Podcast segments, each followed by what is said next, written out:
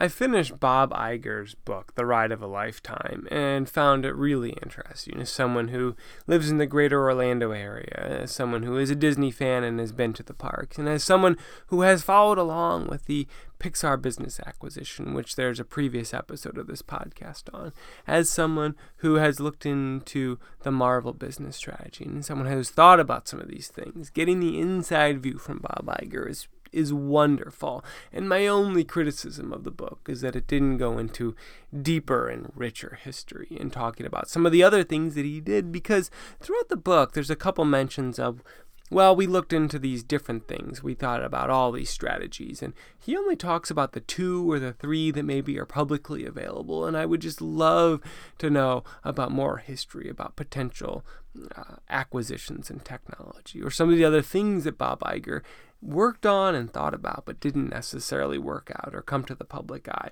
But today we'll look at a couple business strategies, a couple business ideas from Iger's book, The Ride of a Lifetime. And, and it's really a remarkable book because his career begins with a lucky break. This is what he writes I came to ABC thanks to my Uncle Bob's bad eyesight. And what happens was, is um, Iger's uncle had a uh, eye surgery and he happens to share a hospital room with an ABC executive and this guy uh, talks to Iger and he's like, "Oh yeah, I work at ABC in New York City." And so Iger thinks that this guy is a real somebody, but he's actually kind of lower on the uh, totem pole. But it, what is beneficial is it, it gets his foot in the door. And so with a little more luck and a lot more hard work and paying attention to the unfolding lessons in front of him, it leads to Iger's career and it leads to this book, The Ride of a Lifetime.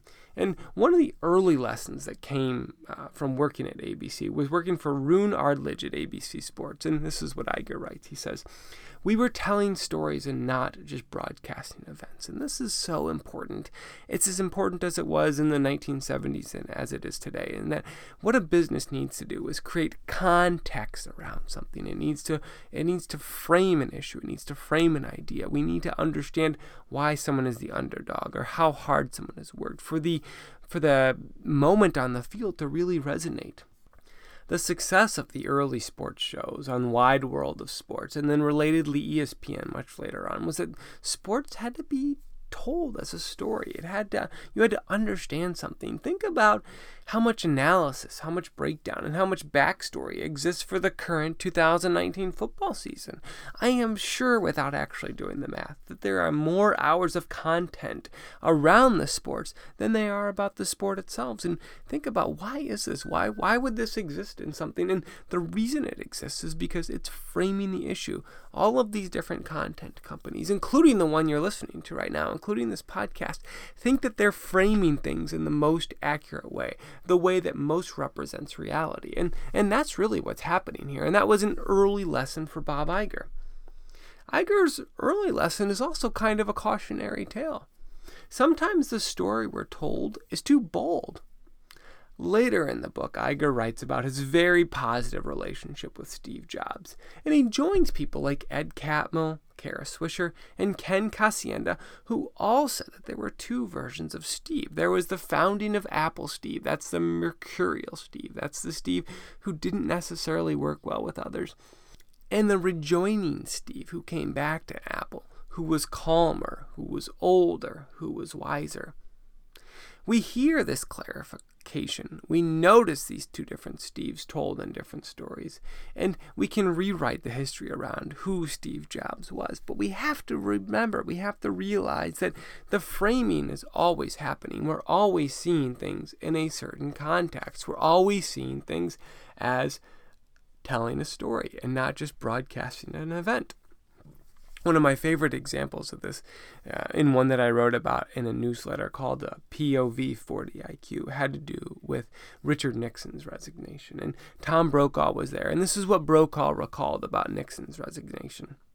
Quote, There was this surreal atmosphere in the White House. At the back of the room, there was a lot of staffers. One was teasing another about his haircut, and people were kind of hanging around. It was if that was, was an enormous relief. Nixon comes out and makes his speech and goes out to the helicopter and raises his hands in defiance with the victory sign and lifts off. One of his counselors turned to me and said, I'm going fishing. I go back to the office and David Brinkley says to me, Did you think he was going to pull out a Derringer and shoot himself when he was up there? I said, What are you talking about? I was in the room and seen everything. He said to come down to the control room and take a look at the television picture. On television isolation, you penetrated Nixon's psyche at that point. You didn't see the staff wandering around, talking about what they were going to do. It always was for me an instructive lesson about the difference between television reality and real reality. End quote. And this is the framing, this is the storytelling. And we see this in 2019 with all the news, with all the angles, with the different sides, the different bents, the different colors. Everyone is always telling a story. It's the meta story that's happening around the initial story. And keeping that in mind is helpful. I don't know if parsing it is actually possible, about getting to the real truth of the matter, but at least being aware of it, I think, goes a long way. And it certainly helps us get a more complete picture of who Steve Jobs was and the stories that are told around him. In 1985, Iger actually gets a shock at his job as Capital Cities buys ABC. This was instrumental in his development. Part of Iger's good luck is working for smart people and learning the right lessons. From Roone Arledge, he learns about putting on events. From Capital Cities managers Tom Murphy and Dan Burke, Iger learns about decentralized command management. The attitude at the time was kind of like, who are these guys? ABC was a major network, while Capital Cities was kind of a hodgepodge, but it was a really well run hodgepodge. ABC's revenue was three times what Capital Cities brought in, but its earnings were only one and a half times that, and the companies actually had very similar market caps, around two billion each. Part of that reason was because Tom and Dan paid smaller salaries in dollars, but higher salaries in trust. Iger writes that some people left after the merger, but we stayed because we felt so loyal to these two men. Why did Bob Iger stay and work? He wrote this If you stuck to your budget and behaved ethically, Tom and Dan gave you room to operate with independence. There we go. This is really important, and it's something that I see in a lot of different businesses is that a business doesn't only pay a salary. A business also pays in work conditions. A business pays in personal fulfillment. A business pays in uh, perks. A business pays in a whole spectrum of opportunities for the employees. Some opportunities are going to be really important and some are not going to be. Like salary is probably the main reason a lot of people take jobs, but if you get close enough on salary, you can start to distribute other things. That's what happened to Bob Iger here. He was given a certain autonomy and a certain responsibility that he wanted. It's very clear throughout this book that Iger sees his corporate career as a ladder and that he is going to climb the ladder or that he is going to be somewhere where there's a climbable ladder. This will come up later when he gets hired, uh, when Disney buys Cap Cities ABC. But he's very clearly seen a path of promotion. And what this opportunity allows him is to do. To, to, to do more, to operate, and to gain different kinds of experiences. Any situation is filled with different kind of metrics like this. And if they're measured accurately, that is so very important. In a recent episode, we looked at how Malcolm Gladwell talked to Bill Simmons about how Kawhi Leonard wasn't drafted by a certain team because someone thought he didn't do well under pressure based on an interview where the only metric or the key metric that mattered for Kawhi Leonard was how he performed on the court, not necessarily how he performed while wearing a suit during an interview. And what's key for a business is to get those kind of metrics right, to think about measuring the right things. A decade later, and things change for Bob Iger, only this time in reverse. Disney buys ABC Cap Cities, and the Disney management model was what Iger writes is the opposite of all of the Cap Cities stuff that he learned. So he got to see the decentralized command structure at Cap Cities, and Disney turns out to be the opposite of all that, and he's working for Michael Eisner. So that's not to say, though, that the Disney model was the wrong model because strategy always depends on context. Both Iger at Disney and Jason Blum at Blumhouse Productions have successful, profitable, acclaimed movies by following their own strategy. Jason Blum makes low budget horror films for less than $5 million, and he makes a whole slate of them. And these movies will almost always recoup their money. Blum says that between between American distribution, whether that's uh, selling to Netflix or putting things on iTunes, combined with international sales, that a movie will almost always recoup its $5 million budget. But sometimes movies will hit. Sometimes those movies will make 20 or even $100 million. And, and so Blum's strategy is quite different from Bob Iger's strategy, where Avengers Endgame is like this $200 million budget or whatever it ends up being. And their strategies both work because the context is different. Blum even says that his strategy changes based on the context, where sequels for Blumhouse productions don't follow the same rules as originals. Sequels get a higher budget, they get a more mark, they get more marketing spend, they get more things tied in because the strategy changes based on the context. So, with this idea in mind, we go to Disney and we work for Michael Iger and we temporarily have Michael Ovitz as a boss. And Iger is mostly complimentary to Iger. He, he says that he really refounded the company. When he takes charge years later, Iger will say that as Disney animation goes, so goes the company. And this is something that Michael Eisner implicitly understood, overseeing the second golden age of the company, where we get movies like Aladdin, we get movies like The Little Mermaid, we get movies like the like Beauty and the Beast. That was the creative success, and the business success that Michael Eisner had was tapping pricing power of the parks and of the intellectual property that Disney had. Charlie Munger actually commented on this in a 1994 speech called Worldly Wisdom. This is what Munger said. He's addressing pricing power here. Pricing power existed in Disney. It is such a unique experience to take your grandchild to Disneyland. You are not doing it that often and there are a lot of people in the country. And Disney found that it could raise those prices a lot, and the attendance stayed right up. So, a lot of the great record of Eisner and Wells was utter brilliance, but the rest came from just raising prices at Disneyland and Disney World and through video cassette sales of classic animated movies. Another positive lesson from Iger was being out in the parks and seeing how guests saw the thing. This is what uh, Iger writes. I walked miles upon miles with him, that's Michael Eisner, in advance of the opening of these parks, and in existing parks too, getting a sense of what he saw and what he was constantly looking to improve. This was something founder Walt Disney wanted all of his Imagineers to do. Imagineer Marty Sklar is the only person to ever attend the opening of every single Disney park around the world, and he wrote this in one of his books. In the earliest days of Disneyland, when everything was new for the guests and the Imagineers, Walt Disney decreed that every designer was to go to the park at least every other week and stand in the lines, we call them queues, to understand what our guests were experiencing. There's really two ways of accumulating information about your customers big data and thick data. Walking and talking is the thick data, and it's been used by Tariq Farid to create edible arrangements, where he started talking to his customers at the small flower store he uh, owned and operated, and he started asking them about why they were buying things. And then he's on a cruise ship one time, and he sees that they can cut up fruit to look like flowers and to arrange them in, in arrangements like he's doing in his flower shop. So he talks to his customers and he gives out samples and he tries this thing and it works. So it worked to talk to his customers.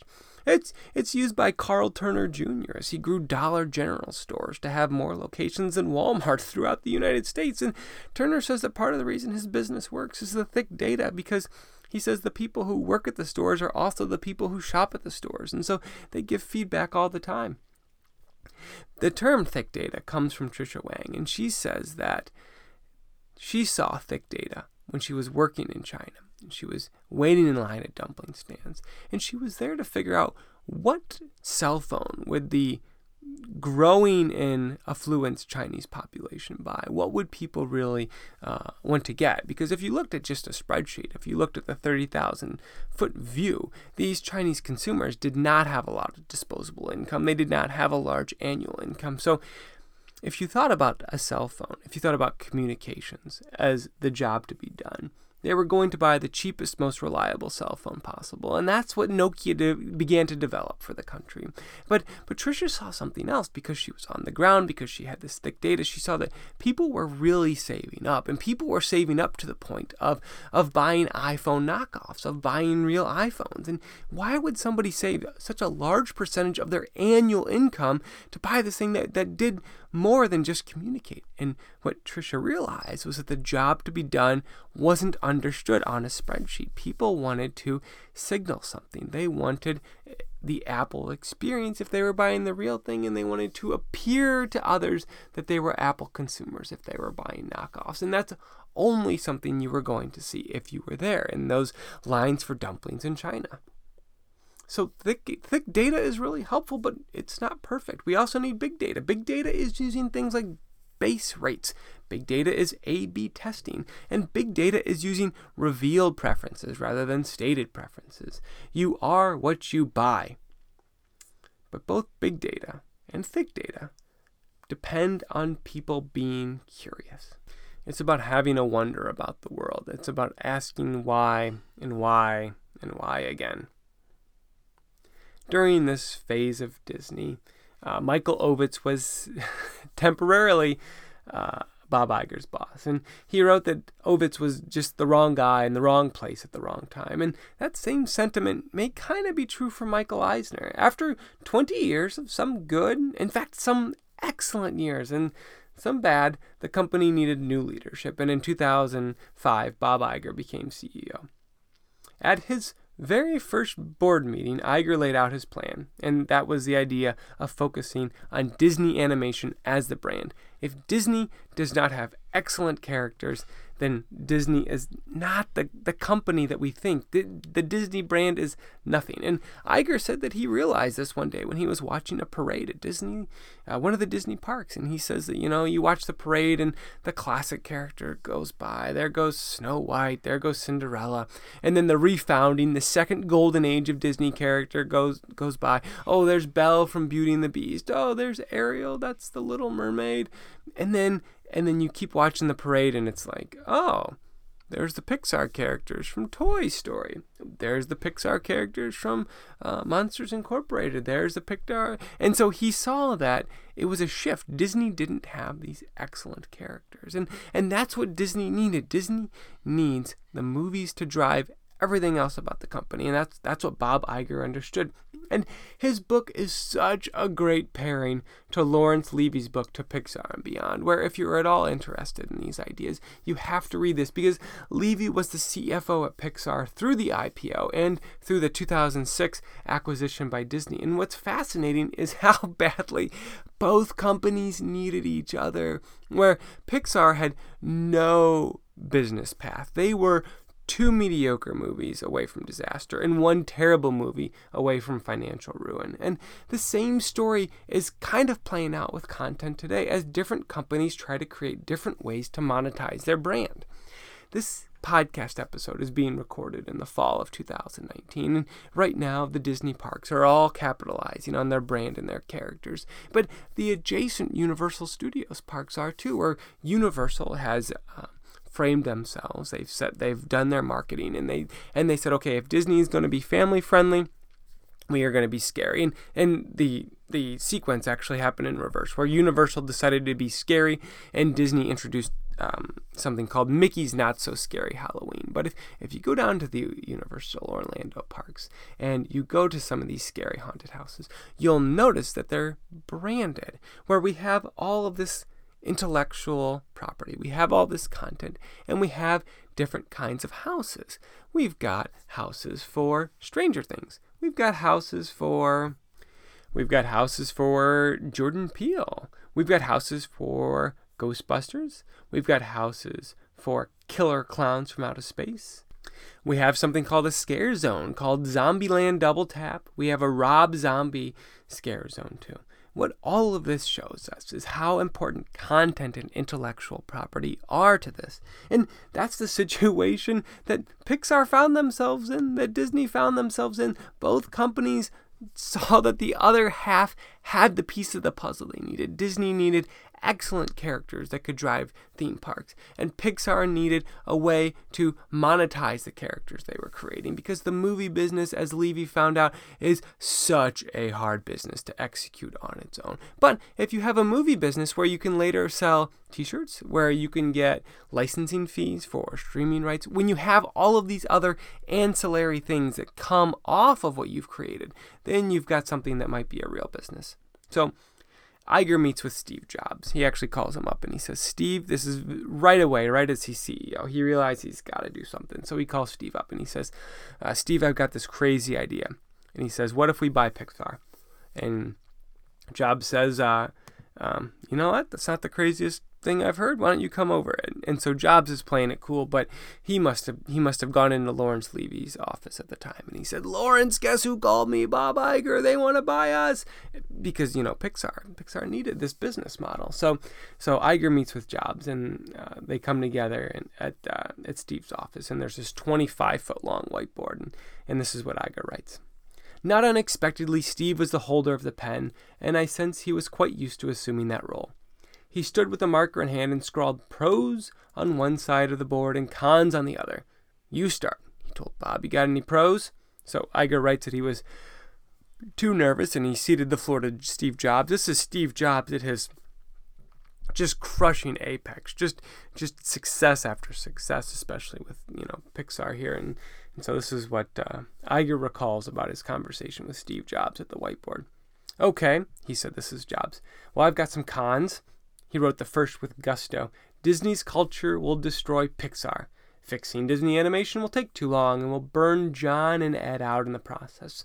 There's too much ill will and the healing will take years. Wall Street will hate it your board will never do it. And, and Iger goes on in the book and lists all of the things that, that Steve had thought about. And, and so he said, uh, two hours later, the pros were meager and the cons were abundant. And this is such a great example because what Jobs effectively does is he creates a pre mortem. He says, okay, uh, we, we did this merger. Uh, looking back, what went wrong?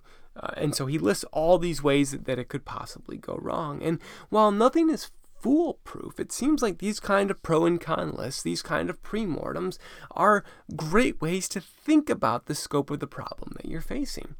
And the underemphasized book, Sleeping with Your Smartphone, they call it tummy rumbles, uh, an opportunity for people to share what they think, you know, they're nervous about or what might possibly go wrong.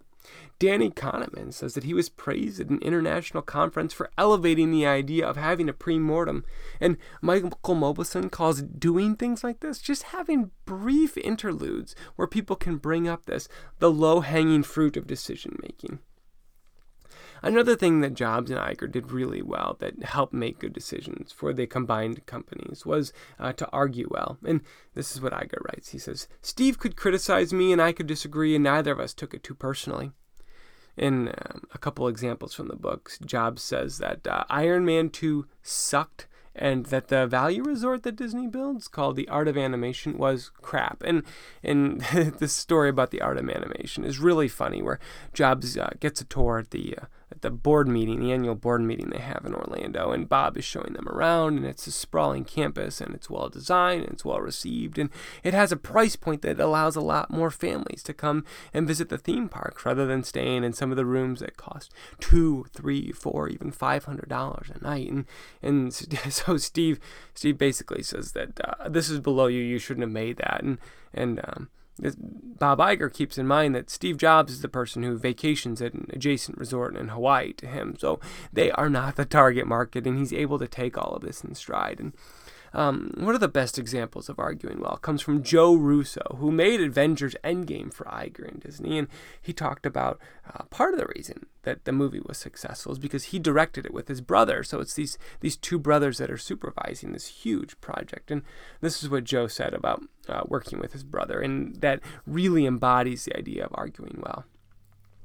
We've fallen into these roles and have for years, where, when an idea comes up, one of us will just assume the contrary position so that we can vet the idea and we'll argue about it for an hour, and the idea either sustains or we come up with a better idea. It's to the point now where people will freak out because we're very passionate and Italians. When we're in a room, it's like, no, that's bullshit. It's never going to work.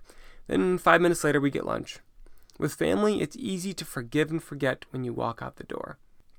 That's a great way to understand that arguing well is this intellectual exercise where a pre-mortem where you list the pros and especially focus on the cons or what possibly went wrong isn't about the person. It's about the ideas and the situation and not defending yourself and having the right size ego for the situation to keep the things that are important and discard the ones that aren't in addition to the Pixar acquisition, the book is full of stories from the Marvel, Lucasfilm, and Fox purchases, and each one of those acquisitions uh, recalled themes from Brent Beshore's book and, and his podcast, The Messy Marketplace. Is it's all about figuring out what haven't you told me that I need to know? What part of this is a hustle and not a business? Whose ego is attached here and are they ready to sell? And Iger's book just goes through all of these things and, and it's just not long enough. that There's stories that could be told. There's there's counterfactuals that could have been explored. There's uh, so much more here. So if you're interested in the uh, ideas around a business and why Disney is successful, if you're eager to find out more about good decision making, and if you want to read just a, a pretty good book by one of the outstanding CEOs of our time, go ahead and pick up The Ride of a Lifetime. Thanks for listening to this episode of Mike's Notes.